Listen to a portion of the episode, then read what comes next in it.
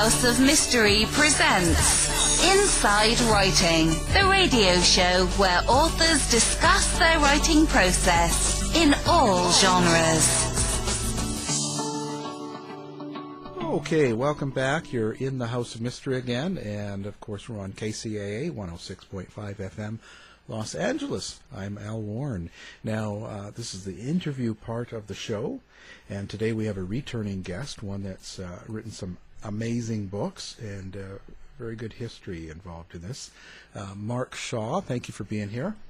Hey, thank you, Al.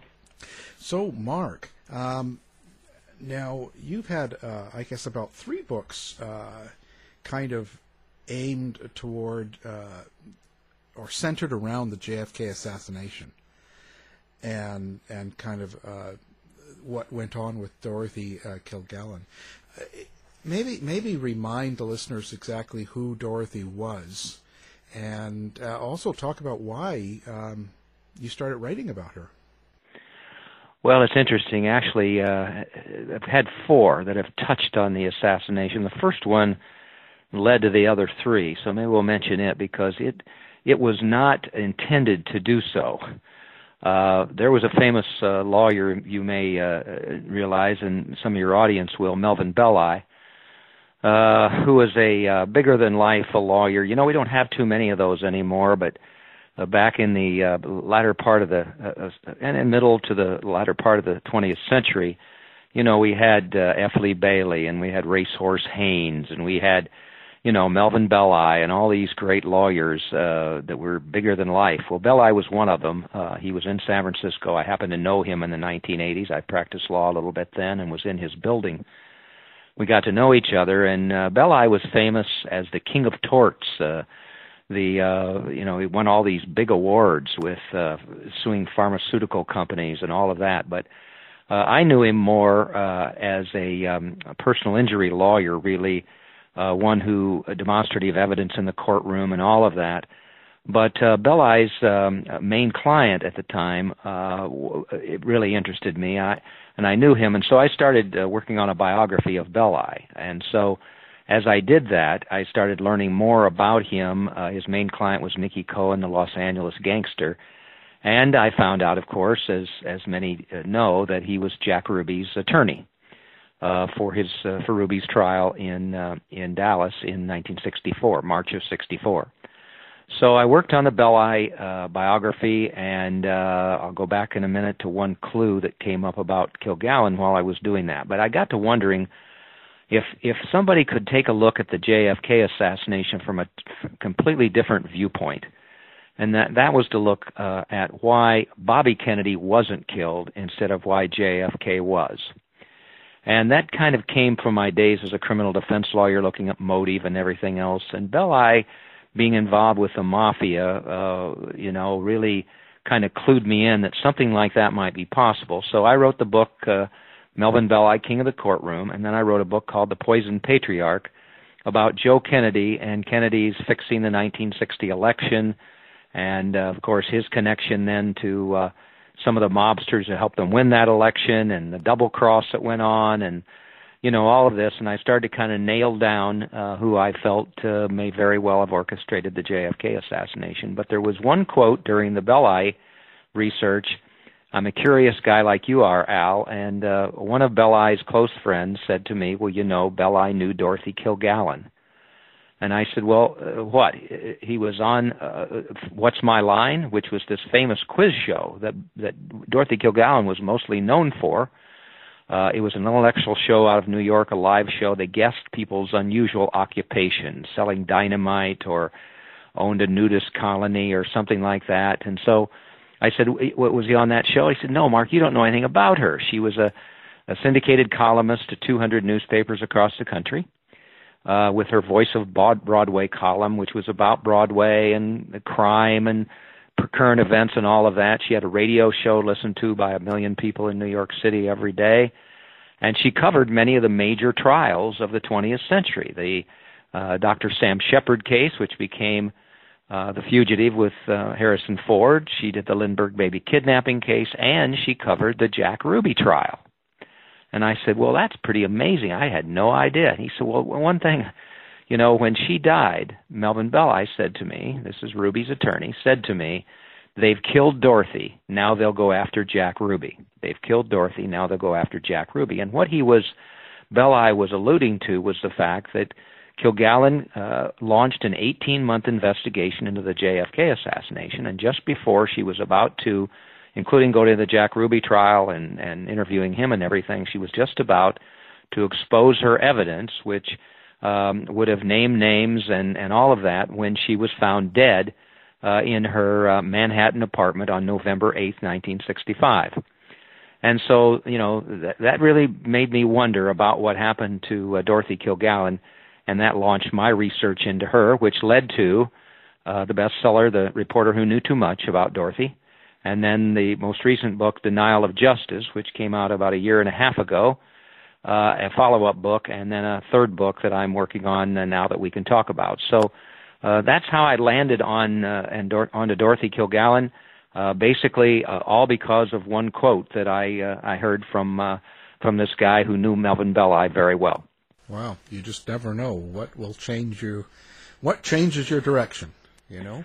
Yeah, I think so. And um, you know, like a lot of other people who have learned about Dorothy, um, I was just amazed at the, the kind of uh, reporter she was. You know, just recently, uh, I gave a I gave a presentation in uh, Dallas in uh, on November in November of uh, last year, uh, on denial of justice and Dorothy Kilgallen. And uh, it was about a two-hour uh, lecture uh, with questions and everything. These people in Dallas were so interested in Dorothy and all of that. And um, it was interesting because uh, they videotaped the uh, presentation, and uh, of all things, they put it up on on YouTube, of course, and it got a few thousand uh, views, and we were so happy. And then the library got in touch with me and said, "Mark, we don't know what happened, but it's taken off." and all at once instead of 10,000 views there were 100,000 and then 200 and then 300 and 400 and I think my wife told me as of yesterday there's more than 600,000 views of that presentation people can go into YouTube and find it denial of justice my name and Dorothy's name and it really let me know that uh, so many people have felt like that and what they've said is they felt educated by Dorothy that she came up with the most uh, plausible credible uh, explanations for what happened back in 1965. And and now the the most important thing there is something that you do and I do, and that's look for primary sources of somebody who can actually say that they witnessed something. Well, unlike me, who wrote about the JFK assassination in the first couple books, and all of the other authors out there, uh, we weren't there. But Dorothy Kilgallen was in the front row at the Jack Ruby trial. She interviewed him twice, as I said, and then for 18 months she looked into the assassination. Uh, on the DorothyKilgallenStory.org, people can see all of the columns she wrote about the assassination, interviews uh, uh, about her, including with Joe Tonahill, uh, Ruby's co-counsel.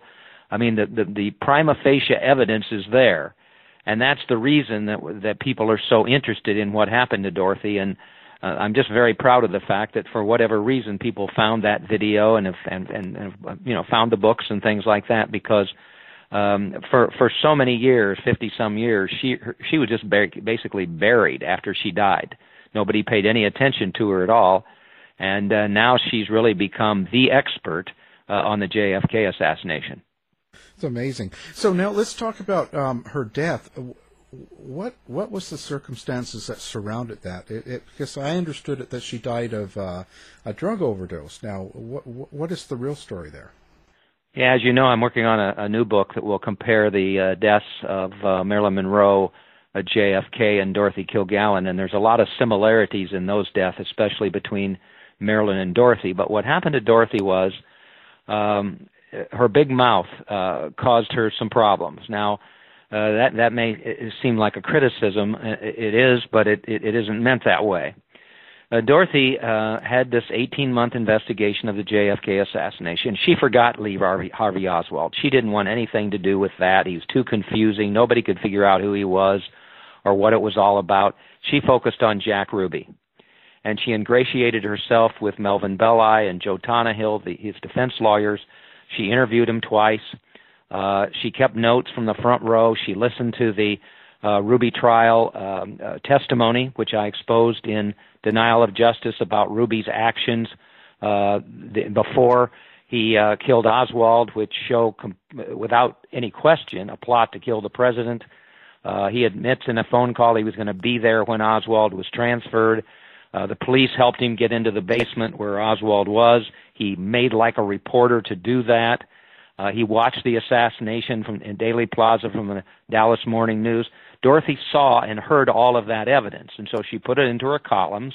The first one was the Oswald uh, file must not close, and then she went on from there. So uh, she interviews Ruby, and then she goes to New Orleans, where she investigated Carlos Marcello, who was, um, in her opinion, the most logical person to have orchestrated the JFK assassination because of Joe Kennedy fixing the 60 election and appointing Bobby Kennedy Attorney General. Bobby went off after all those guys in a double cross because Joe had sworn that if they helped them win the 60 election, they'd leave those guys alone.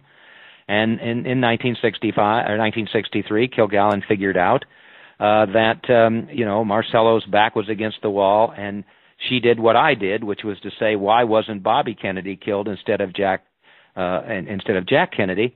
And the answer was, well, what you what you do is you kill Jack Kennedy, so Bobby Kennedy will be powerless, and that's exactly what happened. So she had all this evidence, her New Orleans trip and everything, and then as she got to the end of, of 1965 uh, in November, uh, she started telling everybody what she was going to do. Uh, it's the biggest case of a lifetime. I'm going to crack the case wide open. Uh, to a hairdresser, and, and the interviews are up on the DorothyKilgallenStory.org. If the wrong people knew what I know about the JFK assassination, it would cost me my life. She told the other hairdresser, I'm afraid for my life and my family, and I'm going to get a gun and change my will. So Dorothy went ahead and just announced to the world what she was going to do, and unfortunately, the wrong people, uh, those threatened by what she was going to put in this book she was writing for Random House, they just couldn't let that book happen. And uh, I'm going to give you some new uh, evidence in a little while as to why I'm back trying to get an investigation of her death. But to answer your question, she was found in her uh, Manhattan townhouse. It was quite a lavish place on East 68th Street in a bedroom she never slept in uh, in a bed she never slept in because she had found her estranged husband there with a with a with a guest and uh then uh she was wearing clothes uh, bed clothes she never wore to bed uh she had on makeup she never wore to bed and a hairpiece she never wore she was uh a book she was supposedly read was upside down on her de- on her lap uh no reading glasses or anything but there was an empty bottle of seconal sleeping pills on the bedside table and the police who came much later, after her body was discovered earlier in the morning, they came in the middle of the afternoon. They took one look at that and decided, hey, this must be another celebrity who either committed suicide or overdosed or what it may, you know, whatever it might be. So uh, they decided, you know, that that's probably what happened. There was a flawed aut- autopsy that we can talk about uh, that basically said that Dorothy had died of a combination of uh, ethanol, alcohol, booze, and uh, barbiturates, but they added to it circumstances undetermined. And another piece of evidence that I've come up with recently explains why there wasn't any investigation of her death at that particular time. Uh, nobody stood up for Dorothy, and basically, uh, for the most part, she disappeared for the next 50 years. How do you co- connect Marilyn Monroe uh, to Kilgallen, like the death? Yeah, well, people have uh, you know, and I hope people that listen to your show, uh, and it's happened this week again, and especially with the, uh, the the video on YouTube going viral. I hear from people all over the world. It's amazing, Al, how many people are still alive uh, from back then. I just had interviewed a guy yesterday who knew all about the Kennedy family in the 1960s in in Boston. He he heard about them, and some of the things weren't very nice about the Kennedys, and he got in touch with me because of the uh, a coast to coast uh, radio uh, interview that I did a couple weeks ago. So I get tips from an awful lot of people, but many people kept saying to me, "Listen, Mark, there must be a connection between Marilyn Monroe's death and Dorothy Kilgallen's death." And so one day, uh, you probably do this too when you get an idea. I took a napkin at a coffee shop and I started writing down all the similarities. And there were many of those.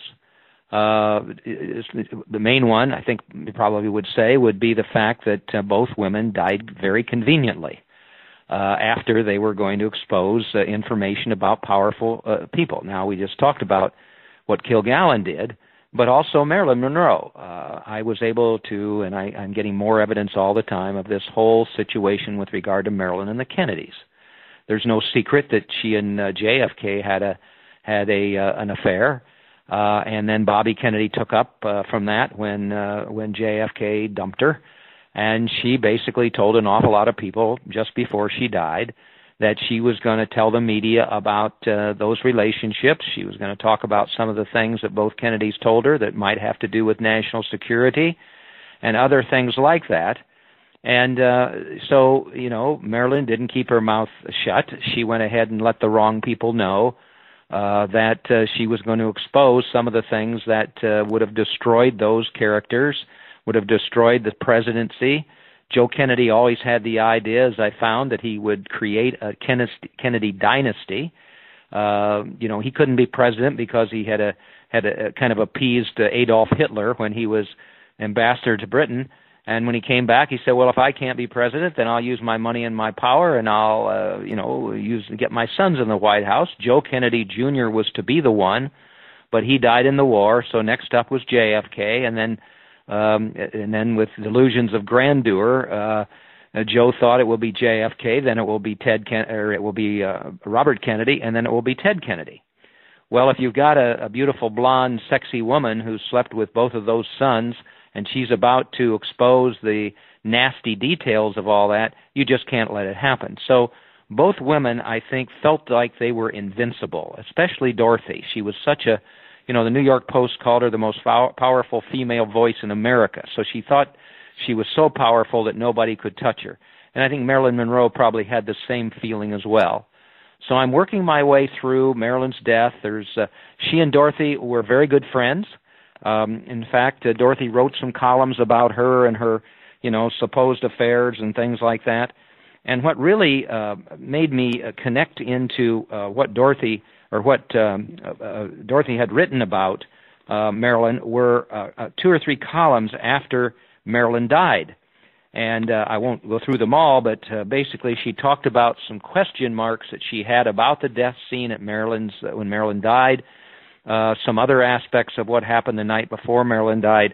But her her last her last comment was, "Sleep well, uh, sleep well, sweet girl. You have left more than a legacy than most." If all you ever left was a handful of photographs of one of the loveliest women who ever walked the face of the earth, that would be enough. And the real story hasn't been told about your death, not by a long shot. So, Al, that was a, a real clue. And what I've done is, and what I'm doing is, I'm looking at uh, Marilyn Monroe's death through Dorothy Kilgallen's eyes, as I looked at the JFK assassination through Dorothy's eyes, because again, I wasn't there. But through Dorothy's words and through her observations, through her conclusions and things, I think uh, we'll be able to tie in both of those deaths as well as add some more uh, information to uh, what I had already exposed about the JFK assassination. Now, now, what she was working on uh, about Jack Ruby and, and her interviewing and all that, that was never found, was it? Oh boy, unfortunately no, but I, I still am searching for it. I've I've asked the New York Police Department. Uh, I flew out to New York City two weeks ago and met uh, briefly with the New York uh, City Police Commissioner, the new one, uh, Dermot Shea, and uh, asked them that the cold case squad would look into Dorothy Kilgallen's death. Uh, it's a long shot, but uh, he he put me in connection with a detective in his department, and so hopefully I'm I'm going to work on that. And one of the things I've said to them is where is Dorothy Kilgallen's file about the JFK assassination? Uh, you know, we have have we have uh, photographs of her at the Ruby trial holding that file.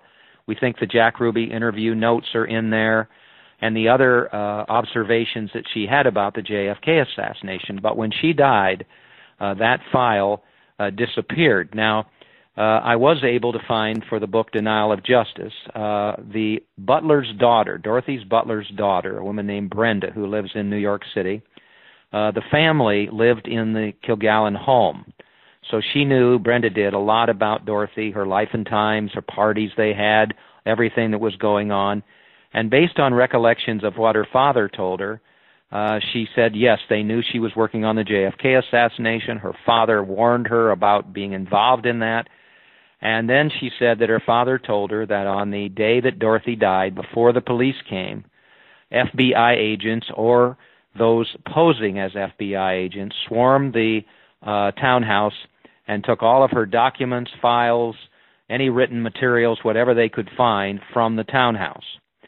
Uh, if that account is true, and it seems to be accurate, then I still believe that that, F, that Dorothy Kilgallen's JFK assassination file may still be around. It could be in the New York Police Department files, or it could be in the FBI files. Although I've filed Freedom of Information request uh, asking for it and haven't gotten it. But I'm hoping that the New York Police Department, if they look into Dorothy's death, may be able to comb some of those files and uh, we may be able to find uh, that file of Dorothy's that disappeared when she died. Well, how are, how are the New York Police Department and, and their response? And uh, is there any um, you know investigation going on now? Well, you never know with these kinds of uh, situations. You're like I am, I hope, uh, an optimist. but anytime you are dealing with government agencies, I went through this with the New York District Attorney's uh, office. Anytime you're dealing with government agencies, and you ask them to look into the uh, activities of another government agency. And uh, they do, and then they find out, hey, wait a minute, uh, yes, there were some real problems with regard to the investigation that happened and all of that. Uh, they're very reluctant uh, to go forward with regard to that. I hope that doesn't happen this time. Uh, they, they, you know, the commissioner seemed to be a man of his word. He seemed to be in uh, you know, doing this in good faith. When he talked to me, I talked to him personally after a presentation he made at a luncheon. He gave me this detective's name. I have it. I've forwarded emails to the detective, and now it's in their hands as to what they do. Um, I'm continuing to uh, be persistent and and ask what's going on and all of that. And I'm getting a little help with a couple media people back in New York that are kind of watching what's happened. So Am I uh, optimistic? Yes. Am I realistic? Yes, too. Because again, that's one of the problems that we have. You look at the Epstein case, you look at other cases that uh, end up uh, very mysterious deaths, and then, uh, yeah, we're going to look into this, and then, you know, it never goes anywhere. So I'm going to keep after it, Al, but, um, you know, you just never can tell with regard to what, uh, as I say, these government agencies will do uh, I mean, look at the the, the government the, the government that we have right now. They still have not released all of the JFK assassination documents, and this is what 50 some years later. Uh, they were required to do by do it by law, and they still haven't done it. So, it's it's a it's an uphill battle, that's for sure. Hmm. Uh, so now, how was she in in uh, when she was doing this investigation and, and mm-hmm. uh, interviewing Jack Ruby and stuff, how was she amongst other you know Hollywood people and other uh, stars mm-hmm. and things like that? Did she was she getting along, or were they kind mm-hmm. of upset with her? Well, there's two sides to that story. It's a good question. I haven't been asked that before. It's a good question, Al. Uh, two things there. Uh, let's let's talk about the Hollywood crowd and all of the celebrities and fellow reporters and those kind of things. Dorothy was very, very well respected. Uh, integrity uh, was the, was the name I think that that people would associate with her. Um, you know, she she was a person who uh, look uh, what we really need in journalists. You know, she was a college dropout who overcame all of the gender barriers and became the most powerful female voice in America. Ernest Hemingway said she was the greatest female writer in the world uh, such a wordsmith. But she was one of those that went out, and I wish we had more today. And people have said to me, we wish we had more reporters like Dorothy Kilgallen today, um, who went out and got the facts. And then she basically, uh, you know, presented those facts and let people make up their own mind instead of these ludicrous situations for reporters today who want that sensational headline, and then they fit the facts to that. And so she was very well thought of. On the Dorothy Kilgallen DorothyKilgallenStory.org, there's my favorite photo of Dorothy. And she is standing at the at the um, Dr. Sam Sheppard case uh, in the in the courtroom, in the middle of the courtroom, and you see her and all of the reporters gathered around her with just such admiration on their faces for who this reporter was, because they knew that Dorothy got the facts. So she got along very, very well with those particular people. Now, as far as the whole investigation of the JFK assassination came, she was the lone wolf. Uh, everybody else was listening to uh, to um, J. Edgar Hoover uh, shout to the world, "Oswald alone, Oswald alone, Oswald alone," which continues to this day. Um, everybody was brainwashed with that. In fact, I've uncovered kind of a scheme at the sixth floor museum uh, in Dealey Plaza uh, had an experience with him last year where I learned that basically that's become a shrine to, to, to Lee Harvey Oswald. There's not all points of view about the assassination there. I visited when I was in November. The books in their bookstore are all Oswald alone. The exhibits are Oswald alone. Um, I think it's to stay relevant uh, for some reason. They feel like that building. It even says the building is the one that changed the world. Well, that's not what changed the world. JFK's assassination was. So there's these continuing cover-ups. But when Dorothy was shouting, "Hey, wait a minute! You know, Oswald file must not close. We've got to get to some of the other aspects of the assassination," uh, she was the lone wolf. There was a lot of jealousy there. Uh, the uh, 400 reporters, uh, Al, at the uh, trial of Jack Ruby, and she's the only one who interviewed Jack Ruby. Well, you can imagine that didn't, you know, set very well with an awful lot of the other reporters. So um, yeah, uh, there were some nasty things said about Dorothy, and she doesn't know what she's doing. Hey, you know what? She's on a quiz show. What What's my line? That's who she is. She has a gossip column. Uh, how can we, you know, in any way give any credibility to what she's saying about the JFK assassination? Now, I think after everything that I've done with the two books, and, and hopefully in the new one, and the presentations that are up on YouTube and all of that, we've overcome some of that but but you know, it's not hard to understand that that's how they first uh, perceived Dorothy Kilgallen, that she was this gossip columnist and a panelist on a popular uh, quiz show, and so uh, you know, there's there, there's just no credibility there. Why should we listen to her? Yeah, yeah. Uh, so, what kind of um, new evidence have you come up with? That you well, there's, there's yeah, there's two or three things that are that are really interesting here. Uh, number one, uh, I had always, and, I, and I'm a little bit apologetic for this, in both the reporter who knew too much and denial of justice, I really slammed the New York Police Department because there was no investigation. And uh, I think that was logical to do at the time, but most recently, uh, I've been able to interview Dr. Michael Baden, who actually people will recognize as the famous forensic scientist. Uh, he was actually uh, on the. Uh, his name is on the Dorothy Kilgallen autopsy, and I hadn't seen that before until about six months ago when I happened to look at that autopsy again. Uh, I found it at the National Archives. It had never been published before, and it's in denial of justice. And basically, what it shows is that. Uh, hey, uh, what they decided was uh, death of a uh, combination of alcohol and uh, and uh, and uh, Seconal, uh, circumstances undetermined, and that meant to me that there was a mystery about what happened to Kilgallen's death. But the uh, New York uh, Medical Examiner's Office, the uh, medical examiner, who, by the way, was a junior medical examiner, just like the one who performed the autopsy on Marilyn Monroe, Thomas Noguchi, not the main medical examiner, just kind of the uh, inexperienced one, um, had had said to the press that, that Dorothy died accidentally.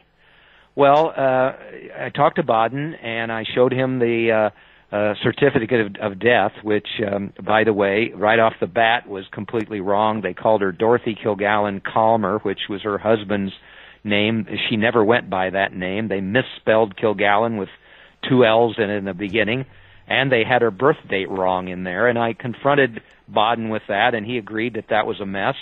And I said, you know, it just seems to me like that they, it was since they they put mysterious uh, circumstances undetermined regarding her death, that Dr. Luke, this uh, junior medical examiner, should have never told the um, the uh, uh, media that Dorothy died accidentally because they didn't know, and he agreed with that.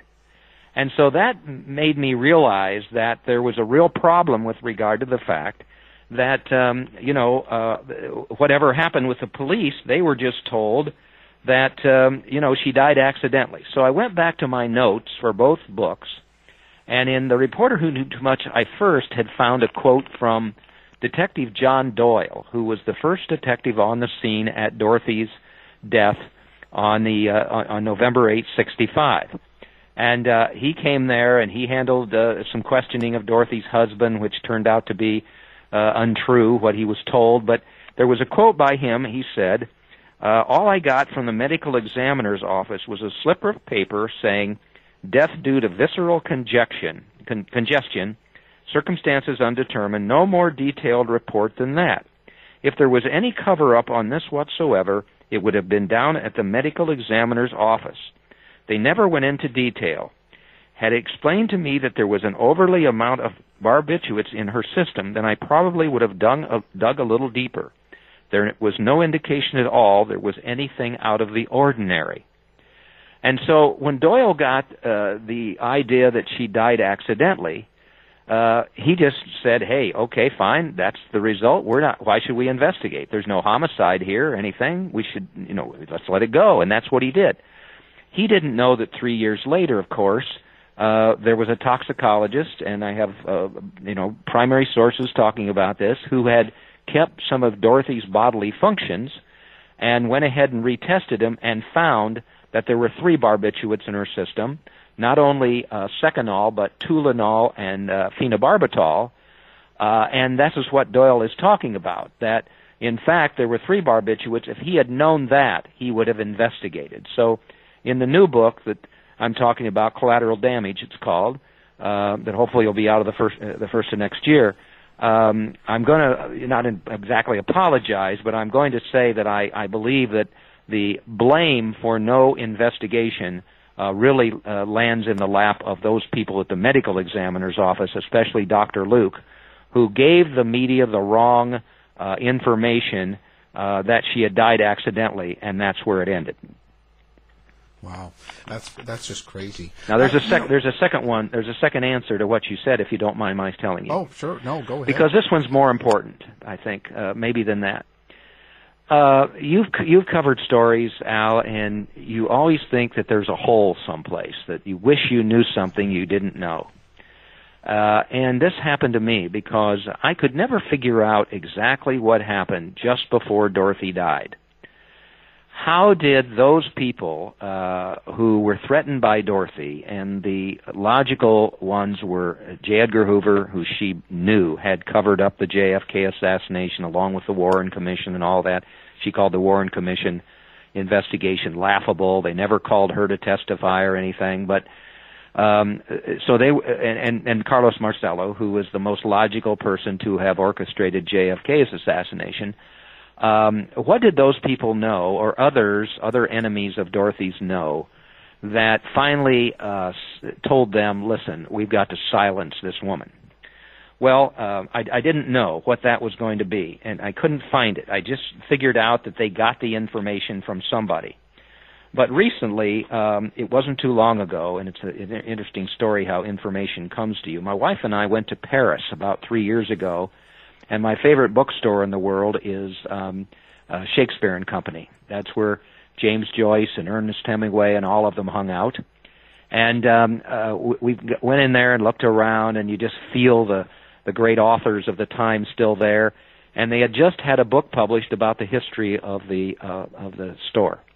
And when I got home, I, I bought it. When I got home, I read it, Al, and in there there was a an account by a, a gentleman named Ed. I've promised to keep his uh, identity, uh, you know, uh, confidential at this particular point, although he will talk to the uh, New York Police Department. But um, he had an account in there that he was sent by the mafia to Las Vegas to Sands Hotel uh, to check on a uh, a dealer there who they thought was cheating. And uh, he went out there, and uh, I was able then to get information about him and contact information two years later from the manager at the Shakespeare and Company. She got in touch with me because I asked her to give it to me. She didn't for two years. She finally did. I called him in Las Vegas, who's still alive and I started asking about what happened, and he said, "Well, yes, I did go out there. I found the dealer was cheating." And he laughably said, "Well, I'll tell you what, he never cheated again," which means I assume that they, uh, you know, taught him a lesson. But we're going through things about Frank Sinatra, and did he know who Dorothy Kilgallen was? Yes, we knew about her. She came out there quite a few times. Uh, we saw her. She was always writing about, you know, the the stars at the sands and everything. And I said, well, thank you. This has been very helpful. And then I, I just don't know why, but The main suspect in Dorothy Kilgallen's death is a guy named Ron Pataki. He's still alive and lives in Columbus, Ohio. He was a journalist who um, really became very close with Kilgallen in what we believe was a romantic relationship uh, right before she died. Well, just after the Jack Ruby trial, then all the way up until she died. And in both the report, reporter who knew too much and denial of justice, I have accused him of being involved in Dorothy's death because we have a witness who saw Dorothy with a mystery man, uh, she said, uh, at the Hotel Regency the night before Dorothy died. And uh, through uh, my research and a lot of primary witnesses, we found out that that was uh, this Ron Pataki. He had written a couple poems that I discovered on his website that had to do with how Dorothy was killed and uh, they were they were very um, you know expo- they really exposed the fact uh, that he had a lot to do with her death. One of them was called "Never Trust a Stiff at a Typewriter," and uh, the stanzas are: "There's a way to quench a gossip's stench that never fails. One cannot write if zippered tight. Somebody who's dead can tell no tales." And then, if that wasn't enough, he wrote a second one, which really sets out the way that we believe uh, Dorothy Kilgallen died. That barbiturates were uh, uh, the capsules were uncovered and put into a drink of hers, either at the Regency Hotel bar or at her home later at the later in the evening with this mystery man who we believe was Pataki, and he writes a poem that uh, I, I've given to the New York Police Department because basically it indicates the almost the exact way Kilgallen was di- uh, died that we believe and, and facts that only the killer could know. It's, it's titled Vodka Roulette may see, uh, seen as relief possibility. Vodka Roulette seen as relief possibility. While I'm spilling my guts, she's driving me nuts. Please fetch us two drinks on the run. Skip all of the noise, make one of them poison, and don't even tell me which one. So it's that part of that, while I'm spilling my guts, that always made me wonder if Pataki told the wrong people what Kilgallen was uh, going to put in the book for Random House, uh, what did that lead to her death? Well, when I talked to Ed right at the end of the conversation, and this is one of those things that's happened where uh, material came to me that I would have never expected. Right at the end, I said, "Oh, by the way, before you hang up, did you do you know who Ron Pataki was?" And he said, "Well, yes, I do." I said, "You do?" He said, "Yes." Well, of course and he proceeded to tell me this information.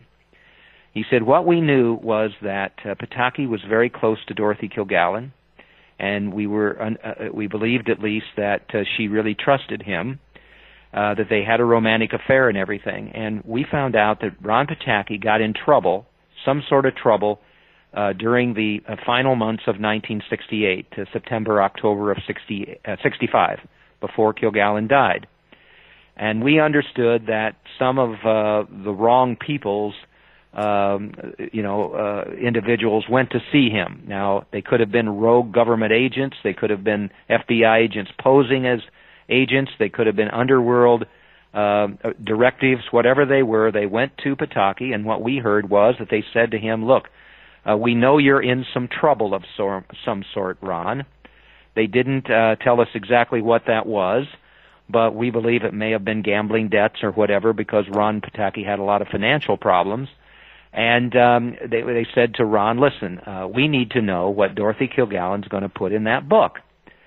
And uh, Pataki, being in trouble, uh, went to Dorothy, we believe, and found out things that he didn't know, uh, along with things he already knew about what she was going to put in the in the uh, new book, which had to do with uh, the cover up by Hoover, uh, Marcello, Giancana, other things that she had found out about the JFK assassination, and she shared them with Pataki. And we believe then that Pataki went back to these people and told them what Dorothy was going to put in that book.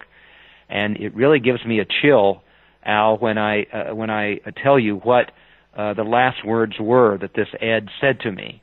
He said, "You know, Mark, when Pataki gave that information about what Dorothy was going to put in the book to the wrong people, she was dead.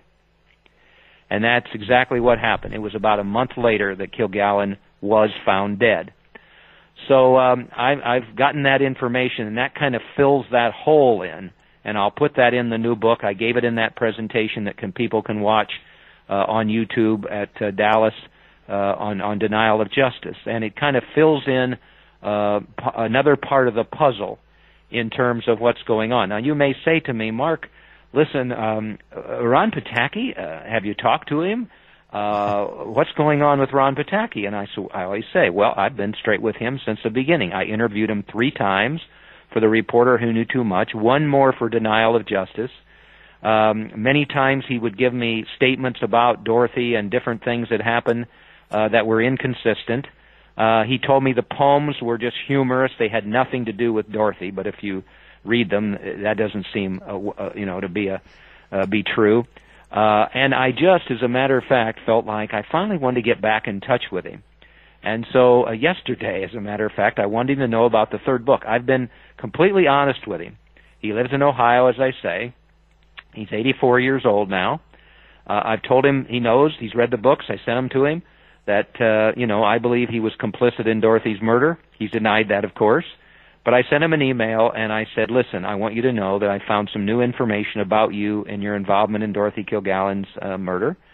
Um, I, I want to be able to ask you to interview you again so that you can give your side of story of the story." So this morning, I got a uh, one uh, part of a one sentence uh, um, reply from uh, from uh, uh, Ron because I told him I, I wanted to find out was the truth, and I really can't say over the air exactly what it was, but it basically said something about the fact that I was a piss ant and I wouldn't know the truth if uh, somebody peed on my leg, something like that. Wasn't very nice. I think that this is still another indication of Ron's um, having a guilty conscience all these years because every bit of evidence points to him uh, being in, in, involved with Dorothy's death. You know, the last time I interviewed him, Al, I think you'd find this interesting. Uh, at the end, I said, You know, Ron, you know what happened back then, and I know what happened back then, what you were involved with and what you did and everything. I said, You know, I think Dorothy really loved you. And, you know, you may have even really cared for her. And I said, You know, why don't you come clean about this and tell us what happened back then? Because you know, I've been able to put together what I believe is the most plausible information about what happened, all of the evidence and everything. But you, you were there. You know what happened. Why don't you come clean with me? And Al, there was about uh, more than a minute of silence, and I thought he was going to do that. And finally, he said, uh, I, "I've talked to you enough," and he hung up. And I've let the uh, first the New York District Attorney's Office and now the New York Police Department know that I believe if they investigate Dorothy's death and they get a couple detectives in a room with Ron Pataki, I think he'll tell what happened. I think he wants to. I think this, you know, I'm not going to take uh, what he said to me personally in this email he sent. Uh, he, I think it's an indication, though, that it's still bothering him, and so he wants to blame me for all the problems and for my um, you know, uncovering all this evidence about him. Hell, he knows that six there were 600,000 views. I let him know of this presentation on YouTube, and in every presentation I talk about that he's a murderer and he's going to get away with murder. Why hasn't he sued me? Because I'm the last place he wants to be is in a courtroom, uh, and he never will sue me. I wish he would, but he never mm-hmm. will because the last place he would want to be would be in a courtroom, and I'm going to keep after him and I'm going to keep after the authorities to investigate him because people might say, listening to the program, Al, um, who gives a damn about this? Who cares about the JFK assassination anymore? Well, distortions of history, like at the sixth uh, floor museum in Dallas, that thousands of people go in and and view, is, is that's distortions of history. It shouldn't happen. Dorothy Kilgallen was the victim of a homicide in 1965. It doesn't matter if she died yesterday, five days ago, five years, or 50 years ago, she has the rights of, of a victim of a homicide, and it's the same with Marilyn Monroe, who died in 1962. So, you know, we want to pass over these things, but they have to do with history, and we have to do with the rights of victims, and that's why I keep going in terms of trying to find the truth about all of this. Pretty amazing. Um, what was Pataki's? Uh, do you think it was on his own volition, like he that he killed her? Well, you know, I'd like to I'd like to think that he didn't. I'd like to think that he didn't realize that when he let the wrong people know whoever had contacted him, these rogue agents or underworld directives, whoever, that uh, that they were going to kill her. I'd like to think that he thought they were going to scare her. And and you know if that was the case, then he ought to come clean about that. Uh, you know, no prosecutor in the world is going to try to put him in jail for explaining what happened back then. And I think if he came clean about that, uh, it would uh, take care of that guilty conscience he has, and also let us know exactly what happened back then. But um, he, um, you know, Pataki is the kind of guy who, uh, you know, I believe would have thought that he was just trying to get out of trouble. Uh, I, I asked a, a woman, uh, interviewed a woman, and that's in denial of justice in L.A. who knew him in the 90s, who said she didn't think Ron was capable of murder unless unless he was compromised and had to do so. Right after um, Pataki, we believe, gave the wrong people that information about Dorothy, she was scared. And I believe that it was intentional. She woke up one morning, Al, and her youngest son, Kerry, who she had taken to the White House, and uh, JFK had made a big fuss about letters he brought from the third grade class and things like that. Um, that's one of the reasons that Dorothy took uh, JFK's um, death personally and launched this big investigation of because he the way he treated Dorothy or treated Kerry. Um, she woke up one morning terrified because the morning papers there was a um, a, a photograph of Kerry uh, running across Central Park uh, by himself uh, with the nanny someplace close. And it scared her because she knew what? She knew somebody was following Kerry. And uh, I think that was an indication to Dorothy stop what you're doing. Don't write that damn book. Stop this investigation and all of that. And uh, it scared her. But again, Dorothy thought she was invincible, that nobody could touch her, and she wasn't about to give up her investigation, so she went forward. Unfortunately, uh, as a reporter, she died in the line of duty, this patriot who gave up her life for uh, trying to find the truth. But I think they did try to warn her uh, as to what happened, and I think maybe that Pataki, uh, in his own mind, probably thinks still to this day that he never intended, uh, when he told the wrong people what she was going to put in the book, he never intended uh, that they would go ahead and, and harm her, silence her.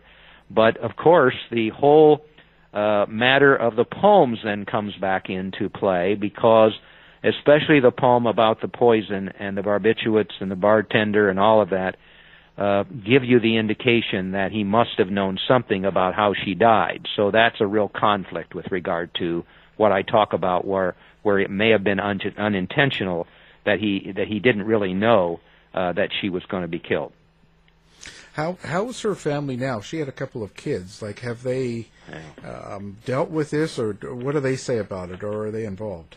Well, it's again a great question, Al. You you really uh, prepared, and I appreciate it. Um, Dorothy Kilgallen had three children. Uh, the oldest was Richard, then the Jill was the middle one, and then Kerry. And uh, people say, why didn't people? Did anybody stand up for Dorothy Kilgallen when she died in 1965? She had no uh, record of any alcohol abuse. There wasn't any indication of any drug problems except for taking sleeping pills at times. Uh, why didn't they speak up? Well, the reason was this, and this is what the butler's daughter Brenda told me everybody knew Dorothy was working on the JFK assassination. And so when she died, they figured out that if the same people who killed JFK, JFK killed Dorothy, they weren't about to speak up. Not her family, not her journalistic colleagues, not the people at What's My Line, the public, nobody spoke up, not her hairdressers, nobody, because they were scared. In fact, the two interviews by the hairdressers uh, that are on the DorothyKilgallenStory.org and that you can you can watch on the YouTube uh, uh, presentation on denial of justice in Dallas. Uh, you know, basically they were not interviewed until the late 1990s because they were scared. It's hard to believe after 50 years, but they were. So, uh, you know, the, the whole thing with regard to the children is the same thing. They have bad memories about what happened back then. Their mother, they I think they know was murdered. and unfortunately, then uh, Richard, her husband, uh, they had an estranged relationship. As I said, he had become an alcoholic, uh, had a lot of downturns. He was a pretty well-known, uh, famous uh, Broadway producer for a while. In fact, I listened to a radio broadcast he was Boston Blackie on the radio, and Dorothy actually appeared in those uh, episodes. I listened to that the other day uh, on an old radio broadcast. But he had fallen on hard times, and then, uh, you know, Dorothy uh, had had a couple affairs. One with Johnnie Ray, the famous singer, uh, and also Ron Pataki, and he had gone out and and gone out with every woman on Broadway. So it wasn't a happy marriage. Uh, he did end up uh, getting married uh, briefly after Dorothy died, but then he committed suicide. So you've got three children, and I've been in touch with them, tried to get them to cooperate and all of this, but they basically put all that behind them. They didn't want to have memories of uh, what happened with Dorothy, and that they didn't stand up for her and come forward and say, you know, my mom was murdered at the time, and they didn't do that. And then the whole thing with their father, uh, even after he died, they had to contest the will and other kinds of things. So I like to give them the benefit of the doubt in terms of why they have never come forward uh, and and helped with it, with the investigations. But on the other hand, uh, you know, uh, I'm a complete stranger. Uh, I didn't know Dorothy. Um, I've, be, I've come to love her and respect her, not in a romantic way, of course, but respect what she did and try to get the justice that she deserves. Uh, so, you know, it would seem like family members would want to come forward and do the same thing, but um, they haven't, and uh, I've pretty much given up trying uh, to get them to do anything. Uh, as far as I'm I'm concerned, uh, I don't want anything to do with them anymore. Mm. So now, what's the website that you have for um, anybody that wants to get in touch with you or find out more about this? Thank you. Uh, my website is markshawbooks.com, uh, and all of my books are up there. The four about the JFK assassinations, other biographies and things. Uh, the uh, the site about Dorothy. There's the uh, reporter who knew too much.com, but the better one really is the Dorothy Kilgallen story.org. The Kilgallen, Dorothy Kilgallen story.org. That's where you'll see uh, all of the photographs, um, uh, the uh, quotes about her from famous people that knew her, uh, the columns she had, and all of these videotaped interviews. There's one she did with her Edward R. Murrow talking about how um, how much she loved the newspaper business, all of that. Uh, my email is mshawin at yahoo.com, mshawin at yahoo.com. I've gotten, oh, I don't know, thousands of emails. I answer every single one. And again, uh, if somebody listens to the broadcast and they knew Dorothy or they knew something about her or they knew Marilyn, they knew something about her or the JFK assassination or anything, uh, you know, I would hope they'd get in touch with me uh, to show you how that can occur. Uh, a 99-year-old woman just got – got in touch with me this summer who uh, whose sister was in Dorothy's wedding, and the three of them used to go out on Broadway to the various various watering holes, and so I learned a little bit about Dorothy's demeanor and what she used to wear back then, and all of that. And then, as I say, I've, I've gotten all these tips about Dorothy's death and the JFK assassination and all of that. So uh, I, I really appreciate it when people do that. And, and Al, I really appreciate your having me on the program so that that may be possible.